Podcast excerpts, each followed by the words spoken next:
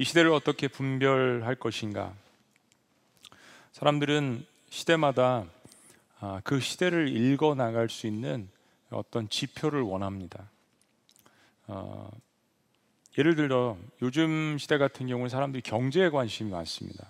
뭐 주가도 그렇고 뭐 주식 뭐 이런 것들 그래서 사람들이 이 경제 흐름을 파악하고자 경제 지표를 읽어내려고 안간힘을 씁니다. 과거에는 그런 케이블 채널이 없었지만 지금은 아예 따로 그런 것만 하는 채널들이 생겨났죠. 날씨도 마찬가지고 나라의 대통령, 어, 정치 지도자들은 어떤 여론, 민심 이런 거에 민감하고 또 주변 나라들과의 관계도 잘 해야 되기 때문에 국제 정서, 정세 이런 것들 파악하려고 노력을 합니다. 소상공인분들 또 경제인들은 물가 지수에 민감하죠. 우리 주부님들은 어떠세요? 콩나물값, 뭐 이런 거 과일값 올라가는데 10원, 20원, 100원만 올라가도 굉장히 민감합니다. 시험을 앞둔 학생들은 올해 어떤 문제가 출제될지 학적인 동향에 대해서 촉각을 세웁니다. 부동산 투자가들은 땅에 민감하고요. 항해사들은 바다의 물결에 민감하고요. 파일럿들은 하늘의 기상 변화에 민감합니다. 스포츠 각 구단들은 선수들 영입에 아, 촉각을 곤두세우고요. 우리 아, 농업하시는 분들 특별히 아, 기후 변화에 민감합니다. 그리고 많은 젊은이들은 현재 트렌드가 어떤지 스마트폰을 가지고 이리저리 서핑을 하면서 살핍니다. 옷 모양새도 그렇고 또 뭐 말을 하는 거, 글을 쓰는 거, 뭐 이런 것에 굉장히 패션에 민감하죠. 사람들은 모든 사람들이 누구나 각 분야에서 이 시대의 흐름을 읽어내려고 가진 노력을 다 기울입니다. 오늘 본문에 표적이라는 말이 등장을 합니다. 우리 한번 따라해 보시죠. 표적. 예. 우리 가정에서 자녀들도 같이 함께 예배를 많이 들으시는데 너무 잘 적는 것 같아요. 여러분들 가정에서 잘 적는 그런 자녀들은 부모님들이 많이 이뻐해 주시기 바랍니다. 학교에서 성적을 잘 못 받아오더라도 설교 잘 적는 자녀들은 많이 응원해 주세요. 그게 중요한 것 같아요. 시대 흐름에 대한 이야기를 하는데 자녀들은 지금 시대의 흐름에 관한 말씀을 듣고 있잖아요. 한국말 성경이 비슷한 이야기들이 많이 나옵니다. 이적, 뭐 기적, 기사, 이사 어, 이런 단어들이 등장을 하는데 뭐 영어 성경에는 꼭 다 그렇게 구분한 것은 아니지만 이적과 기사는 wonder 이렇게 하고 기적은 miracle 아, 그리고 이제 표적은 sign 아, 이렇게 이제 표현을 했습니다. 근데 이제 헬라어로 이것을 구분하면 더 확실한데 테라스라는 말이 이적, 기적, 이사 아, 이런 말이 이제 테라스라는 헬라어고요. 표적이라는 말은 세메이온이라는 말입니다. 아, 이게 이렇게 번역되는 것이 더 타당한 것 같아요. 근데 이제 우리 질문이 있습니다. 우리는 그냥 다 똑같이 알았는데 기적, 이사 이런 말들과 표적이라는 말이 어떻게 다릅니까?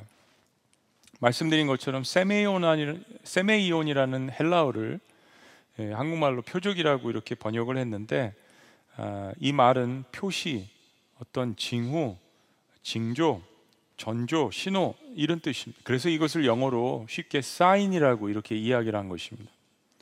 특별히 예수님께서 일으키신 기적들 가운데는 특별한 메시지를 담고 있는 그러한 기적들이 많이 있습니다. 이것을 징조 사인이라고 볼 수 있죠. 세메이온이라는 이 헬라의 단어의 원뜻이 뭐냐면 가리키다라는 뜻입니다. 그러니까 예수님께서 어떤 사건, 기적을 베풀어 주셨는데 그것은 어떤 것을 가리킨다, 어떤 사인이 있다, 뜻이 있다라는 것을 이야기하는 것입니다. 예를 들어서 예수님께서 가나 혼인 잔치에 물론 사람들의 요청이었지만 어머니 마리아의 또 요청이었지만은 예수님께서 가나 혼인 잔치에서 물이 포도주가 되게 하신 사건은 단순한 기적이 아니라 예수님 사역에 굉장히 중요한 의미를 담고 있는 그러한 표적이라는 것입니다. 우리는 이것을 사인 표적이라고 부릅니다. 시대가 어려울 때마다 고대의 사람들은 자연에 나타난 어떤 특이한 현상들을 보고 시대의 흐름을 읽으려고 노력을 했습니다. 어, 뭐 지진이 일어나면 어, 이거 신이 진노했다.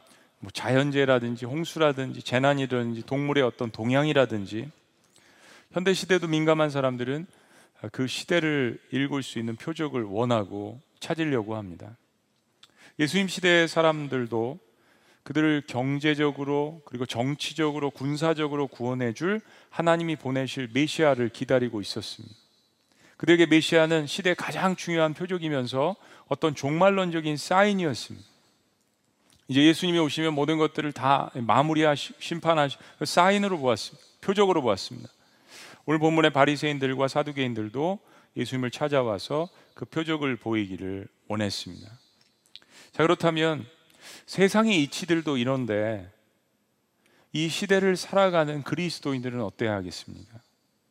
더군다나 우리는 코로나 팬데믹이라는 전대미문의 이 전염병 한복판에서 정말 내일을 예측할 수 없는 그런 시대에 살고 있습니다. 우리는 어떻게 시대를 분별해야겠습니까? 자, 오늘 말씀을 통해 세 가지를 나누는데 첫 번째는 말씀에 의해서 시대 현상을 파악하라는 것입니다. 말씀에 의해서 시대 현상을 파악해야 합니다. 오늘 본문은 바리새인들과 사두개인들이 어, 예수님과 나눈 대화인데 굉장히 짤막한 대화예요. 굉장히 짤막한 대화인데 이 짧은 대화 속에서 세상을 파악할 수 있는 아주 중요한 단서가 세 개가 들어 있습니다. 성경은 이 시대를 어떤 시대라고 이야기합니까? 자, 작은 첫 번째는 예수님을 시험하는 시대라는 것입니다. 예수님을 시험하는 시대. 자, 1절 말씀 다 같이 한번 읽어 보십시오. 1절 시작. 바리새인과 사두개인들이 와서 예수를 시험하여. 바리새인과 사두개인들은 뭐 어, 성경의 라이벌이죠. 유대 종교에서 가장 두각을 나타내고 숫자도 많은 그룹들이었는데 쉽게 이야기하면 바리새인들은 어, 중상공인들, 경제를 잡고 있는 사람들이면서 이제 귀족들도 많았습니다. 사두개인들은 어, 주로 제사장들 그룹이었습니다. 근데 사두개인들은 부활을 믿지 않았고 바리새인들은 부활을 믿고 뭐 사두개인들은 모세 오경만 믿었고 바리새인들은 구약 성경을 읽었고 이처럼 많은 차이가 납니다. 그러니까 서로 만날 때마다 싸우고 다투고 라이벌이었는데 이들이 공공의 적으로 간주한 사람이 있었습니다. 바로 자신들의 이 기득권을 빼앗길까봐 예수님이 기적도 일으키시고 놀라운 말씀을 하니까 모든 사람들의 attention 예수님이 한꺼번에 인기를 얻으시니까 자신들의 기득권을 빼앗길까봐 서로 어, 한 마음이 돼서 평상시에는 서로 적이었는데 이 선을 물리치기 위해서는 악이 이렇게 하나가 되는 모습을 저희들이 성경에서 종종 볼 수 있습니다. 오늘 본문에 그들이 1절 말씀에 처음으로 예수님을 시험하러 왔다고 합니다.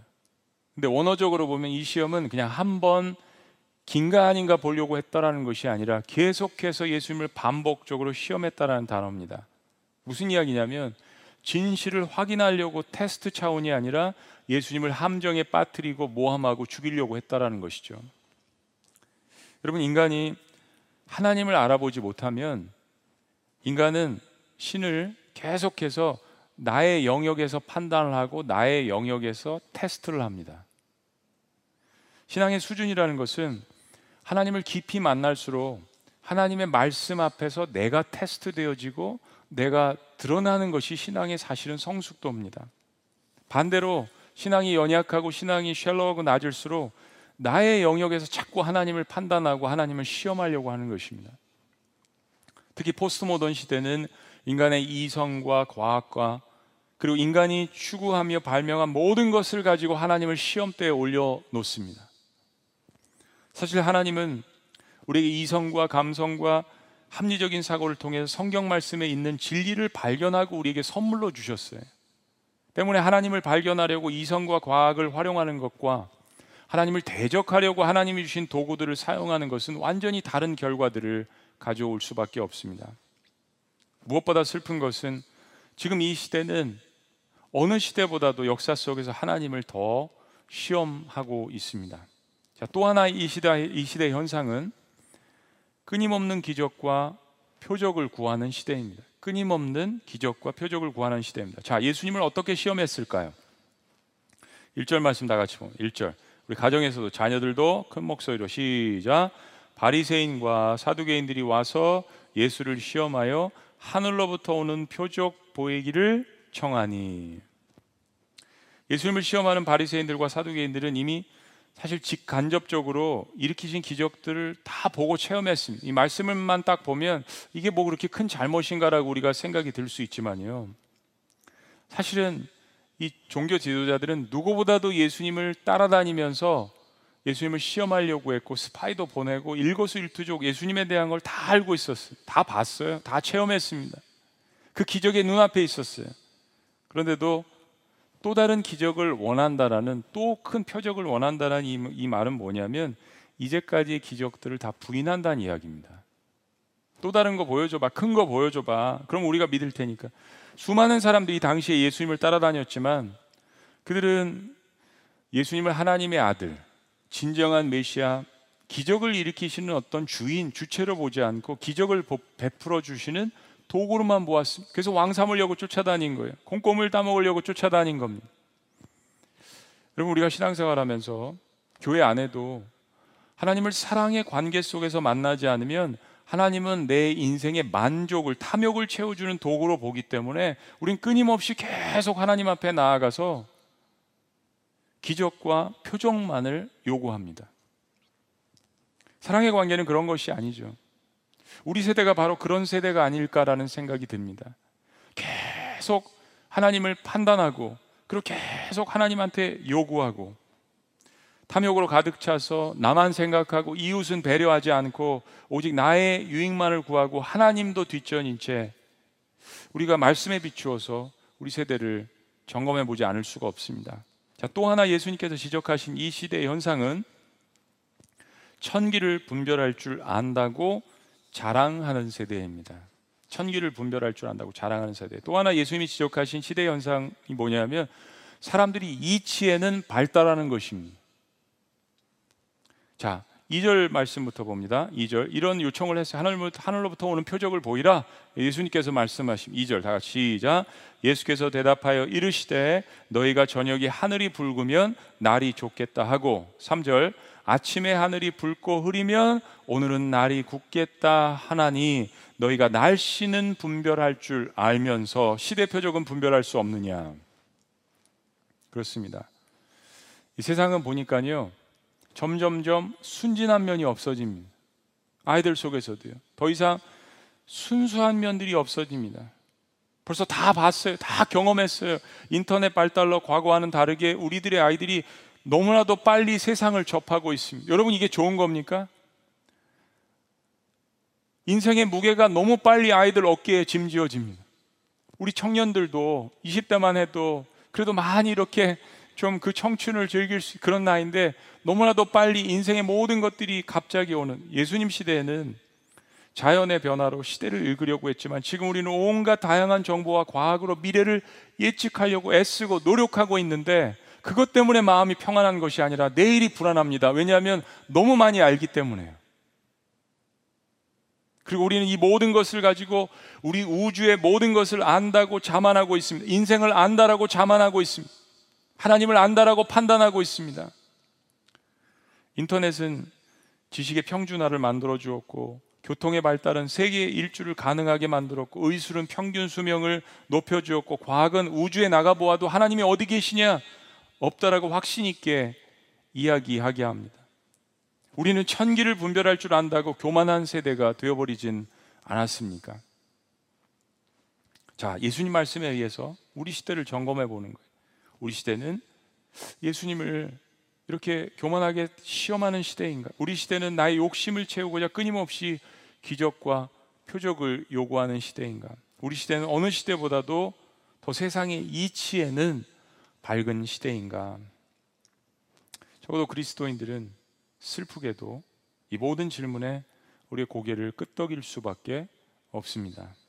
자, 그러나 우리에게는 한 가지 소망이 있습니다. 지금 말씀드린 이 시대를 파악하는 현상 세 가지가 모두가 다 성경에서 나왔다는 것입니다. 때문에 우리가 매일매일 하나님의 말씀을 묵상하는 것이 얼마나 중요한 것이며 그 하나님의 말씀을 묵상하는 것 하나만으로도 이 세상에 돌아가는 현상을 파악할 수 있다라는 것. 엄청난 하나님의 인사이트과 폴사이트이 통찰력과 세상을 파악할 수 있는 지혜가 담겨져 있다라는 이 사실 앞에 그리스도인들은 말씀을 더욱더 적극적으로 묵상하고 의지해서 이 시대 현상을 파악해야 한다는 것입니다. 자, 두 번째 우리는 이 시대를 어떻게 분별해야 합니까? 그 두 번째는 시대를 향한 예수님의 진단을 신뢰합니다. 시대를 향한 예수님의 진단을 신뢰하라. 하나님을 대적하고 교만하고 탐욕스러운 시대에 대해서 예수님께서 진단을 하십니다. 두 가지로 오늘 본 말씀에 진단하십니다. 하나는 시대의 표적을 분별하지 못하는 시대라는 세대라는 그런 말씀을 하십니다. 또 하나는 악하고 음란한 세대라고 진단을 하십니다. 자, 2절 말씀부터 예수께서 대답하여 이르시되 너희가 저녁에 하늘이 붉으면 날이 좋겠다고 하늘에 아침이 붉고 흐리면 오늘은 낮이 굳겠다 하나니 우리도 뭐 저녁에 한국 사람 이렇게 밤에 달무리가 지면 다음날 비가 오겠다 이런 이야기들 하잖아요. 어, 어르신들 이렇게 몸이 쑤시면 내일 비가 올 것 같은데 이야기를 합니다. 그런 것들 우리가 안다라고 이야기를 하지만 너희가 날씨는 분별할 줄 알면서 시대의 표적은 분별할 수 없느냐? 너희가 수많은 지식과 전통과 학문과 경험과 이성을 가지고 날씨와 경제와 정세와 건강과 세상에 이치는 잘 분별한다고 하면서 어떻게 지금 시대의 표적은 분별할 수 없는가라는 하나님의 말씀입니다. 정말 우리의 전곡을 찌르는 말씀입니다. 코로나 팬데믹이 중국 우한에 일어날 때만 해도 정말 우리가 이렇게 전세적으로 퍼져 나가 가지고 내가 살고 있는 나라, 내가 살고 있는 도시, 마을, 아파트 그리고 내 가정까지 위협할 것이라는 생각은 아주 극히 일부 전문가 빼고는 누구도 상상하지 못했고 않았고 하고 싶지 않았습니다. 근데 지금 사람들은 너무나도 큰 두려움과 상실감에 빠져 있습니다. 너무 많은 사람들이 우울해합니다. 인류 역사상 가장 찬란한 문명의 이기를 누리면서 21세기를 2020년을 살아가고 있는 우리 세대가 이렇게 눈에 보이지 않는 작은 바이러스 하나에 세상에 있는 모든 것들이 통제를 받게 될 것이라는 생각을 감히 상상이나 했겠습니까? 자유로운 이 시대에 누가 그런 것들을 상상이나 했겠습니까? 1918년 발병한 스페인 독감은 당시 전 세계 인구의 3분의 1을 어, 독감시켰습니다. 감염시켰습니다. 그 중에 3%에 해당하는 혹자는 4천만 명, 혹자는 8천만 명, 3%에 해당하는 5천만 명 이상의 희생자를 내고 1919년 4월에 2차 간염, 3차 간염을 넘기고 4월에 종식됐습니다. 그런데 그 시기가 언제냐면 1차 세계대전, 세계대전 말미였습니다. 1차 세계대전은 각국의 유익을 위해서 정, 정치 지도자들의 욕심을 통하여서 일어난 그러한 전쟁이었습니다. 총칼을 겨누고 수리탄을 던지고 사람들이 죽어갔던 1차 세계대전 말미에 이 전염병이 닥쳤는데 총칼로 인해서 전쟁으로 인해서 죽은 숫자보다 훨씬 더 많은 사람들이 죽어가는 것을 보고 정치 지도자들이 두려워해서 막 서둘러 가지고 같이 모여서 회의를 하고 마친 것이 1차 세계대전이었습니다. 그로부터 정확히 100년 뒤인 2019년 12월에 우베이성 우한에서 이 코로나가 발견되었습니다. 정확히 1세기 만입니다. 사람들의 기억에서 이제 잊혀지고 그런 일이 있었더라도 그것이 나에게는 닥쳐오지 않을 것이라는 과거의 역사와 경험이 희미해진 인류에게 2020년 오늘 닥쳤습니다. 코로나 팬데믹은 그런 의미에서 우리의 시대적인 현상들, 즉 하나님을 시험하는 대적함과 하나님보다 많이 한다라고 하는 교만함과 끊임없이 하나님을 이용하는 이 탐욕의 마음들을 멈추게 하시는 하나님의 숨겨진 은혜의 손길일 수 있습니다. 고난이 닥치면 그 고난을 어떻게 바라보느냐에 따라서 나에게 유익이 되고 은혜가 되고 그 고난을 물리칠 수 있습니다. 코로나가 없었다면 한번 깊이 생각해 보세요. 오늘도 이 현장에서 예배를 인도하는 사람들만 빼고 이 넓은 본당에서 그리고 각 우리 지구촌 교회가 가진 예배 채플에서 모든 채플들은 다 폐쇄되고요. 우리 교육자들도 이 본당에 들어오지 못하고 TV나 스마트, 스마트폰으로 이 예배를 보면 우리 어떤 심정을 가지고 예배하고 있습니까? 게을러져서 아 그냥 이렇게 가는구나라는 생각으로 여러분 예배를 드리십니까? 아니면 정말 우리가 가졌던 그 현장 예배가 그렇게 축복이었구나 서로가 얼굴을 보고 대면하고 말씀을 나누고 힘들다고 불평을 했지만 섬기는 것이 주의 몸의 공동체를 섬기고 사람들을 섬기는 것이 가르치는 것이 배우는 것이 이렇게 큰 축복이었구나라는 것을 이 코로나 팬데믹이 아니었다면 어떻게 뼈저리게 느낄 수 있었겠습니까? 잘 준비하지 못한 설교, 부족한 설교이지만 성도들이 와서 아멘하고 기쁨으로 함께 찬양하는 모습을 보고 그런데 그런 것이 없었을 때 설교자는 그때 성도들의 고마움을 깨닫겠지 않겠습니까? 저 역시 그렇습니다. 우리가 정말 간절한 마음으로 신앙의 본질을 회복하는 그런 기도들을 지금처럼 애타게 해본 적이 역사 속에 어디 있었겠습니까? 너희가 날씨는 분별할 줄 알면서 이 시대의 표적, 이 시대의 표적은 분별할 수 없느냐? 우리 시대를 향하신 예수님의 음성입니다. 모든 세대가 역사 속에 들어가는 예수님의 말씀입니다. 코로나가 정말 속히 종식되고 성도들이 일상으로 돌아오기를 원하는 현장 예배로 돌아오기를 원하는 마음을 가장 많이 가진 자 중에 하나가 설교자입니다. 회중이 없이 성도들 없이 어떻게 기쁨으로 설교할 수 있겠습니까? 그러나 그럼에도 불구하고 만약 예수님의 경고의 음성을 깨닫지 못한 채 코로나가 종식된다면 그리고 우리가 일상으로 돌아간다면 세상에서는 그동안 코로나로 인해서 멈추어진 범죄와 교만과 탐욕이 더욱더 폭주할 것이 분명합니다. 참고 있다가 우리의 욕망과 우리의 탐욕을 한순간에 쏟아버릴 이 코로나가 어떤 의미가 있으며 우리에게 어떠한 메시지를 주는 것임을 어떠한 표적임을 알지 못하고 코로나가 종식된다면 얼마나 기다렸던 수많은 죄악을 향했던 사람들이 그 죄악을 폭주시킬 것입니까? 때문에 우리는 그리스도인으로서 영적인 사람들로서 정말 고통스럽지만 이 전염병 앞에서 예수님께서 우리 시대를 향해서 진단하시는 그 음성을 들어야만 하는 것입니다. 여러분 세상에서 관점에서 시대를 이끌어 간다고 하는 사람들과 하나님의 관점에서 시대를 이끌어 간다고 하는 사람은 그 퍼스펙티브가 달라야 합니다. 월드뷰가 관점이 달라야 합니다. 다니엘 같은 경우는 세상에서도 뛰어나고 하나님 일도 열심히 하는 사람이었습니다. 그런데 세상의 관점에서 뛰어나더라도 하나님의 관점에서 인정을 받지 못한다면 그것은 세상을 이끌어 나가는 것이지 시대를 이끄는 것은 아닙니다. 여러분 구분하셔야 합니다. 세상은 악인도 파렴치한 사람도 도덕적이 않은 사람도 이끌 수 있고 완력으로 영향력도 줄 수 있지만 시대 즉 하나님이 정하신 하나님의 뜻이 담겨져 있는 시대는 오직 하나님의 사람들만이 이끌 수 있습니다. 그것이 하나님 나라입니다.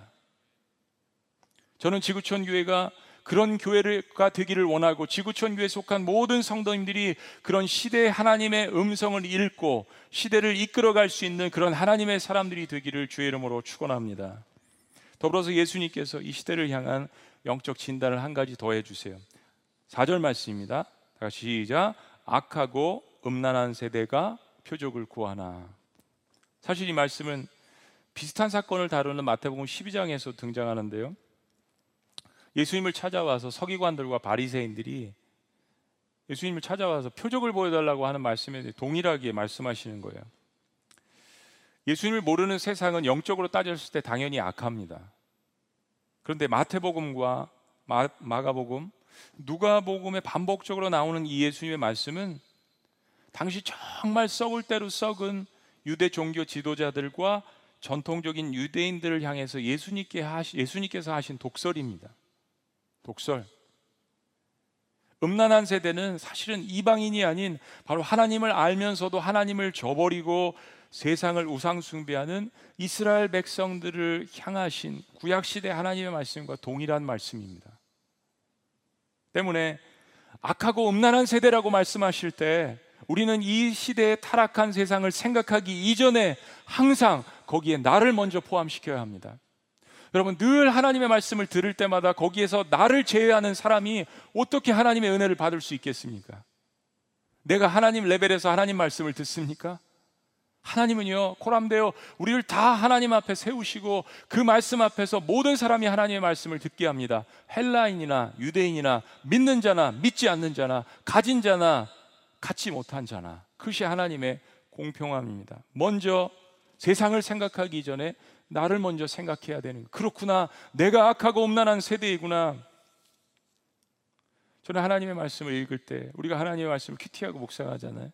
가장 먼저 나에게 하시는 말씀으로 받아들여야 나의 삶의 변화가 있음을 깨닫습니다. 왜냐하면 이 세대에 대해서 하시는 하나님의 말씀은 이 세대에 살아가는 나에게도 동일하게 하시는 말씀이기 때문입니다. 가장 교만한 사람은 나에게는 이 말씀을 적용하지 않는 사람이에요. 그게 이 세대라고 말씀하시는 겁니다. 때문에 나는 하나님의 말씀을 받을 때 세상과 동일하게 하나님의 말씀을 받아야 합니다. 교회도 예외일 수 없습니다.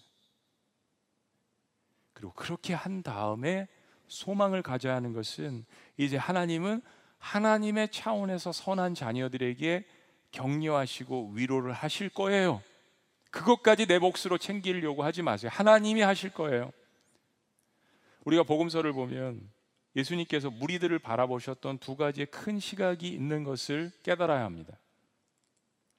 사실 오늘 말씀은 거듭 말씀드린 바리새인 사두개인들 당시 종교 지도자들 전통적인 유대 교인들에게 직접적으로 하신 쓴소리였습니다. 이게 세상을 향해서 먼저 하신 말씀이 아니었다라는 것을 우리가 다시 한번 기억해야 합니다. 예수님은요. 자신 스스로가 의인이라고 생각하는 사람들에 대해서는 신랄하게 그 바닥이 드러날 정도로 정체성이 드러나도록 채찍질을 하셨어요. 유대 종교 지도자들과 전통적인 유대인들은 가만히 보면 두려움이나 좌절감이 없습니다. 악한 사람들은 두려움이 없어요. 좌절하는 법이 별로 없습니다. 그래서 다윗이 시편에서 그렇게 많이 기록을 하지 않습니까? 그들은 자신만만하고 교만하고 분노에 가득 차 있습니다.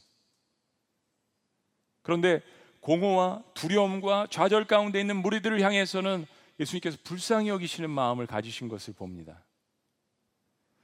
예수님은 정말 자식, 자신의 가슴을 치면서 주님 저는 죄인입니다라고 통곡하는 사람들을 의인이라고 부르시기를 주저하시지 않으시는 하나님의 아들이십니다. 그게 복음이에요. 그가 이방인이든 헬라이든 가난한 자든 불구이든 나병 환자든 소외된 자든 병자든 실패한 자든 사회 부적응자이든 하나님의 은혜를 거부하지 않고 그것을 받드는 자에게는 자신이 악하고 음란한 세대인 것을 깨닫는 자들은 그가 누구라도 그의 사랑의 가슴으로 끌어안아 주시는 분, 그분이 시대의 표적이신 예수 그리스도이십니다. 그러니까 이런 거예요. 내가 어떤 부류에 속해 있는지에 따라서 하나님의 진단은 다를 수밖에 없습니다. 내가 어떤 부류에 속해 있는지에 따라서 하나님의 진단은 다를 수밖에 없습니다. 예배를 드리고 말씀을 묵상한다는 것이 여러 의미가 있겠지만 그 중 하나는 하나님의 말씀으로 나의 영적인 상태를 진단해 주시는 것을 듣고 신뢰합니다. 아, 하나님은 정말 나에게 영적인 가장 최고의 의사셔. 마지막으로 우리는 이 시대를 어떻게 분별해야 합니까? 세 번째는 예수님만이 시대를 읽는 유일한 표적임을 믿어야 합니다. 예수님만이 시대를 읽는 유일한 표적임을 믿어야 합니다. 예수님께서 사두개인 바리새인들과 대화를 나누실 때 이 세상에 이제 현상을 파악하라고 말씀해 주시고 거기에 대한 진단을 해 주셨습니다. 그리고 이제는 우리가 어떻게 회복될 것인가에 대해서 대안을 제시하십니다. 기독교는 하나님은 세상은 악하고 음란해하고 처벌하고 끝나시는 하나님이 아니라 진단을 해주시는 그 목적이 뭐냐면 살리기 위함입니다. 상태가 이러니까 이렇게 회복해야 돼. 이렇게 이 말씀을 받아야 돼라고 대안을 해주는 공동체, 진리의 공동체가 기독교입니다. 4절 말씀입니다. 4절 다 같이요. 시작. 악하고 음란한 세대가 표적을 구하나 요나의 표적밖에는 보여줄 표적이 없느니라 하시고 그들을 떠나가시니라. 저는 이 말씀을 많이 묵상을 하면서 이 마지막 단어가 이렇게 마음에 확 꽂히더라고요. 그들을 떠나 가시니라. 그냥 현상적인 이야기가 아닌 것 같아요. 고집불통이고 말 듣지 않고 메시아인 걸 아는 듯 마는 듯 알면서도 그러는 것 같고 그들을 떠나가시니라. 유대인들은 예수님께 표적을 요구했습니다. 시대를 읽어낼 징조, 사인을 요구했습니다. 그런데 이게요, 그냥 단순히 그런 뉘앙스가 아니라 마치 더 큰 눈요깃거리를 원하는 마음으로 하나님의 아들을 테스트하고 조롱하는 거예요. 그런 기적을 일으켰어? 다른 거 더 큰 거 해봐. 더 큰 기적으로 우리를 한번 놀라게 해봐. 네가 하나님의 아들이라며 여러분 십자가에서 그런 조롱하지 않았습니까? 네가 하나님의 아들이면 거기서 당장 내려와 봐. 동일한 조롱입니다. 저와 여러분들이 예수님이라면 여러분 우리 아이들, 청소년들, 우리 자녀들도 여러분이 한번 하나님이라면 이 상황에서 어떻게 했을까 한번 생각해 보세요, 여러분. 우리 하나님을 미워할 때도 있고 증오할 때도 있고 하나님 왜 그러시냐고 할 때도 있는데 저는요 결론 내렸어요. 우리가 하나님이면 제가 하나님이면 아마 그냥 산을 막 움직이게 하고 바다를 요동치게 만들고 그런 기적들을 정신없이 막 보여준 다음에 입을 딱 벌리고 있는 그들의 입에 하늘에서 벼락을 내리셔서 딱 즉결 처단 했을 거예요. 우리라면. 그게 우리예요. 정말 우리가 하나님이 아닌 게 내가 하나님이 아닌 게 얼마나 다행인지 모르겠어요. 그것부터 감사해야 합니다. 그냥 무슨 일만 일어나면 가서 그냥 판단하려고 즉결 심판하려고 내가 마치 하나님의 자리에 앉은 것처럼 그 말씀은 먼저 나를 포함한 말씀인 것을 깨닫지 못한 채 이런 방법은 세상의 방법일 수 있습니다. 힘의 원리입니다. 물론 하나님도 그런 심판을 주시지만 아직은 이 시대를 향한 때가 아니었어요. 하나님 오래 참으시잖아요. 얼마나 오래 참으세요? 아니 아수르가 얼마나 이스라엘 백성들을 괴롭혔어요. 근데 아수르의 심장이 니누의 백성들도 그렇게 사랑하셨잖아요. 가나안 백성들을 징벌하셨다고요? 500년을 기다리셨어요. 하나님께서. 얼마나 나 자신에 대해서도 오래 참으십니까? 세상의 실패는 표적을 요구하면서도 정작 그 표적이 자신 앞에 있는데도 깨닫지 못하고 바라보지 못하는 겁니다. 그게 세상의 실패입니다. 예수님은 그들의 탐욕적이고 교만한 요구를 응답하지 않으셨습니다. 광야에서 사탄에게 시험을 받으실 때와 마찬가지로 예수님은 어떤 또 다른 기적을 베푸시는 것이 아니라 오직 하나님의 말씀으로 승부하십니다. 오직 하나님의 말씀으로. 하실 수 있지만 그러지 않은 것은 우리도 그렇게 할 수 있다라는 것, 우리도 하나님 말씀으로 승부하라고 우리에게 본을 보여주신 거죠.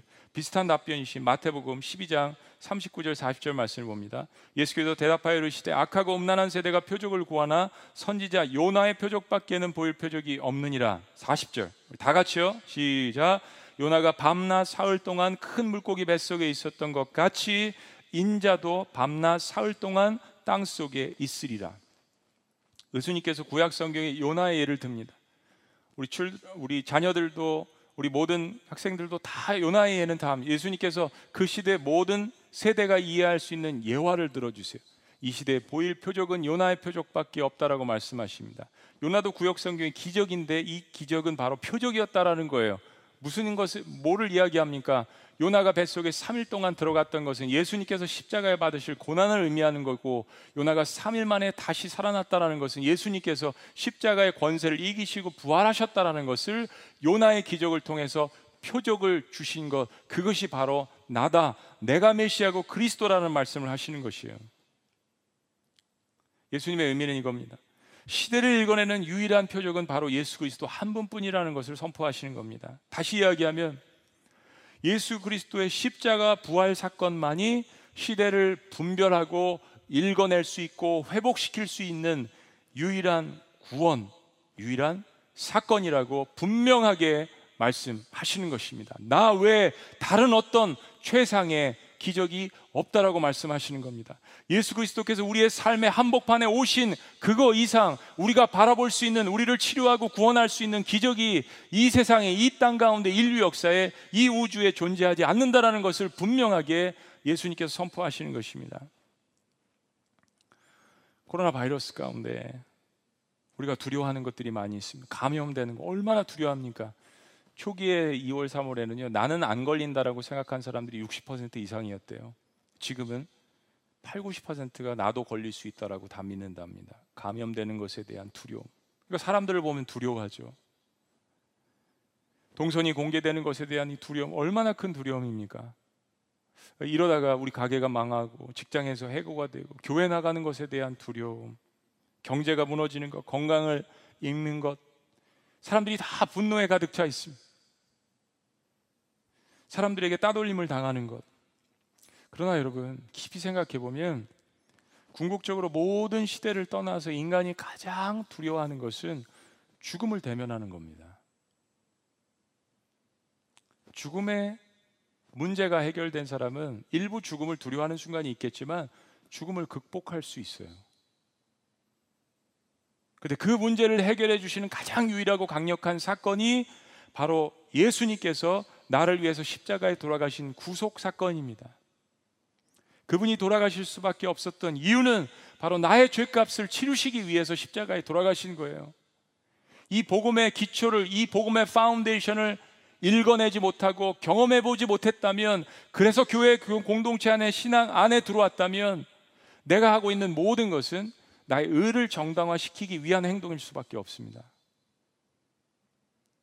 근데 이 예수님께서 또한 다시 살아나셨습니다. 하나님의 아들이시니까 그러실 필요가 없으신 분이 죽으실 필요도 없고 다시 살아나실 필요도 없는 생명이신 그분이 I am the life and resurrection 나는 생명이고 부활하고 하신 그분이 나를 위해서 죽으셨고 그리고 나를 위해서 보란 듯이 부활하신 겁니다. 나를 위해서 철저히 때문에 이 세상에서 인간이 맛볼 수 있는 가장 큰 기적이요 표적은 하나님의 아들의 십자가와 부활 사건입니다. 나 개인, 가정의 상태, 우리 국가의 상태, 이 시대의 상태를 분별할 수 있는 가장 유일한 방법은 시대의 표적 예수 그리스도 밖에는 없습니다. 지금 세상은 온갖 절망의 소리로 가득 차 있습니다. 그러나 그 절망의 순간에도 시대를 분별하는 사람들은 예수 그리스도만이 유일한 시대의 표적인 것을 믿고 전하는 것입니다. 지금 교회가 어마어마한 욕을 먹고 있습니다. 부당한 부분도 있죠. 그러나 우리가 회개할 부분들을 찾습니다. 그리고 내 죄가 아니더라도 니에미아처럼 그리고 선지자들처럼 나의 문제로 끌어안고 다 같은 교회 공동체니까 하나님의 아들이니까 같이 아파하며 그것을 연대 회개할 수 있는 신앙. 그것을 한국 교회 하나님께서 원하시지 않을까요? 지난주의 말씀처럼 동시에 그리스도인은 비록 우리도 부족하고 죄인이지만 회개한 죄인이지만 이 시대를 말씀으로 분별하고 오직 하나님의 말씀을 외쳐야 합니다. 부족하지만 이 질그릇에 심히 큰 보화를 갖고 있기 때문에 우리는 초대교회 공동체처럼 핍박을 받으면서도 복음을 증거하고 이웃을 사랑하고 그리고 이웃 구제 누구보다도 앞장서야 합니다. 예수님 다시 오실 때 모든 것이 판단되어질 것이요 심판되어질 것이고 복구되어질 것입니다. 이사야의 말씀처럼 revenge 하나님의 신원이 이루어질 것입니다. 하나님이 궁극적으로 해결하시고 판단하시고 심판하실 것이에요. 그것을 믿는 사람들이 그리스도인입니다. 때문에 이 시대를 파악되고 이 시대가 파악되고 진단되어졌다면 우리의 할 일은 하나님이 주신 그 사명을 묵묵히 감당해 나가는 것입니다. 사도 바울은 이렇게 권면합니다. 고린도전서 1장 22절 24절에 유대인은 제가 묵상하면서 이렇게 붙였어요. 땅의 표적을 구하고 헬라인은 땅의 지혜를 찾으나 이 세상의 패턴을 이야기하는 거죠. 그러나 우리는 십자가에 못 박히신 그 하늘의 그리스도를 전하니 유대계는 꺼리 끼는 것이요 이방인에게는 미련한 것이요 미련하게 보일 수 있고 꺼리 끼는 것이지만 오직 부르심을 입은 자들에게는 유대인이나 헬라인이나 그리스도는 하나님의 능력이요 하나님의 지혜니라. 여러분 말씀 안에서 승부 안 하면 어디서 승부합니까? 그리스도인들 내 이성과 내 힘과 내 전통과 내 판단을 가지고 세상을 판단할 때는 세상에 승리할 수 없습니다. 오직 하나님의 말씀, 표적이신 그리스도의 말씀으로 승리하시기를 주의 이름으로 축원합니다. 마지막으로 이 말씀으로 여러분들을 격려하기를 원합니다. 시편 91편 9절 10절 말씀에 이런 격려가 담겨져 있습니다. 내가 말하기를 여호와는 나의 피난처시라 하고 지존자를 너의 거처로 삼았으므로 화가 내게 미치지 못하며 재앙이 내 장막에 가까이 오지 못하리니 상황이 어땠든 시대가 어땠든 여호와를 피난처로 삼는 사람 예수님을 시대의 유일한 표적으로 삼는 사람 그 사람들에게 하나님의 놀라운 구원의 역사와 실제적인 승리를 맛보게 하실 줄로 믿습니다. 기도하시겠습니다.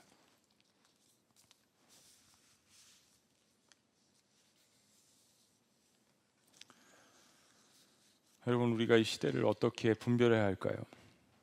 많은 사람들이 코로나 팬데믹 앞에 경제적인 어려움, 내일 일의 불투명 속에서 두려움 가운데 무엇인가 단서를 찾으려고 표적을 찾으려고 노력합니다. 그럴 때일수록 우리는 말씀의 중심을 잃지 않고 시대의 현상을 파악해야 합니다. 그렇구나. 우리 안에 내 안에 탐욕이 있구나. 참 여러모로 내가 하나님을 시험하고 대적하고 교만했구나.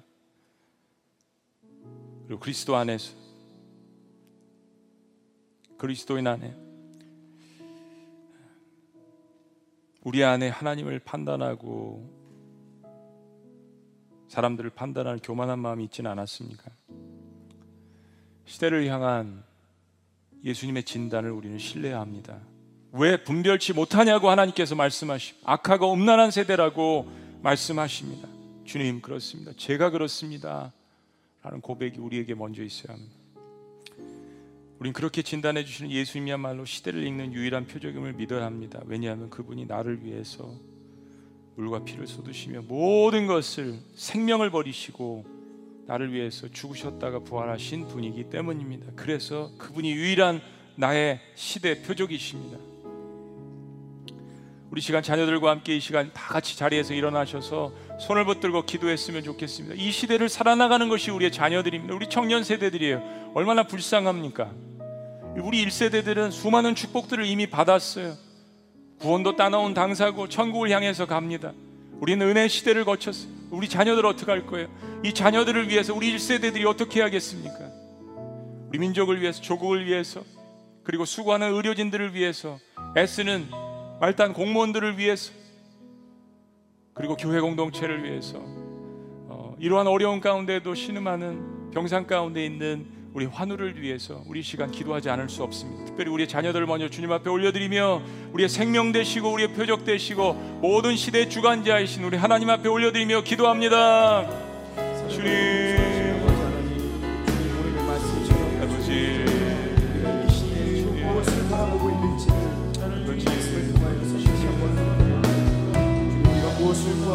아버지, 우리를 주님 앞에 올려드립니다. 우리의 자녀들을 주님 앞에 올려드립니다. 불쌍히 여겨 주시옵소서.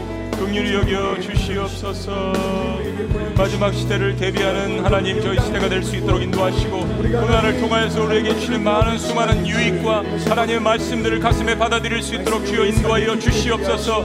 왜 분별치 못하는 이 하나님의 말씀이 나를 찌르고 그것 때문에 내가 살아날 수 있도록 주여 인도하여 주시옵소서. 우리의 교만과 하나님의 대적함과 하나님 우리의 모든 죄악들이 주님 안에서 드러나게 하시고 하나님 이것 때문에 주님 앞에 회개하며 다시 한번 하나님 앞에 살아나는 우리의 공교 공동체가 될 수 있도록 주님 인도하여 주옵소서. 하나님 감사합니다. 코로나가 재앙일 수 있지만 그러나 이것을 통하여서 우리의 생명을 구원하신 그리스도 앞에 하나님 하나님의 은혜를 더욱더 간구하오니 우리의 눈을 주님 앞에 더 고정시킬 수 있도록 주여 우리와 함께하여 주시옵소서. 수많은 어려움을 당하는 모든 세대 가운데 하나님 나는 죄인이라고 주님 앞에 고통스럽게 고백하는 모든 주님의 백성들 가운데 하나님의 능력으로 함께하여 주시고 치료하시고 회복시켜 주시옵소서. 또한 아직도 주님을 모르고 회개하지 못하는 백성들이 있습니다. 그들에게도 니누웨를 불쌍히 여기셨던 하나님의 말씀이 저들에게 임하게 하여 주시옵소서. 악하고 음란한 세대라는 하나님의 말씀에 찔림을 받게 하여 주시고 돌아오는 놀라운 역사가 있게 하여 주시옵소서. 살아계신 이 시대 표적이신 예수님의 이름으로 감사하며 기도합나이다. 아멘. 우리 함께 찬양합니다. 내게로부터 눈을 들어 주를 보기 시작할 때 주의 일을 보겠네. 모든 시선을 주님께 드리고 함께 우리 찬양합니다. 눈을 들어 주를 보기 시작할 때 주의 일을 보겠네 내 작은 마음 내 작은 마음 돌이키사 꿈꾸게 되네. 주님을 볼 때 주님을 볼 때 모든 시선을 모든 시선을 주님께 드리고 살아계신 하나님을 살아계신 하나님을 느낄 때 내 삶은 내 삶 역사가 되고 하나님이 하나님이 일하기 시작하네. 성령이 나를 변화시켜. 성령이 나를 변화시켜. 모든 두려움 사라질 때. 모든 사라질 때. 주의 보겠네. 주의 일을 보겠네. 황폐한 땅 가운데서 황폐한. 나 알게 되리. 주님을 볼 때 주님을 볼 때 모든 시선을 모든 시선을 주님께 드리고 전능하신 전능하신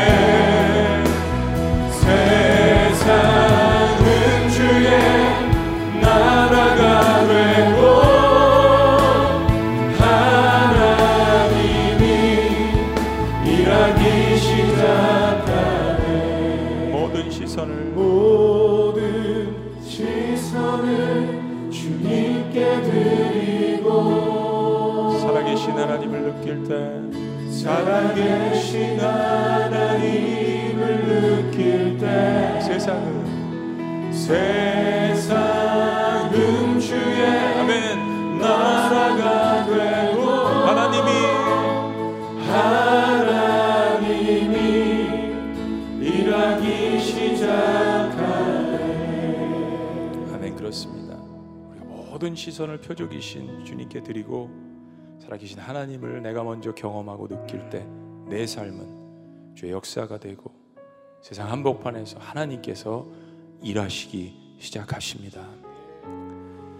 이제는 우리 주 예수 그리스도의 은혜와 하나님 아버지의 극진하신 사랑과 성령님의 감화교통 역사하심이 우리 모든 시선을 이 시대 역사의 유일하신 표적이신 나를 위해서 십자가에 돌아가셨던 예수 그리스도께 고정시킬 때 그 살아계신 하나님의 역사를 강력하게 느끼고 외치고 믿고 선포하기를 원하는 주님의 모든 백성들의 삶 가운데 그리고 교회 공동체 위에 그리고 이 세상 한복판에 충만하시기를 주의 이름으로 축원합나이다. 아멘.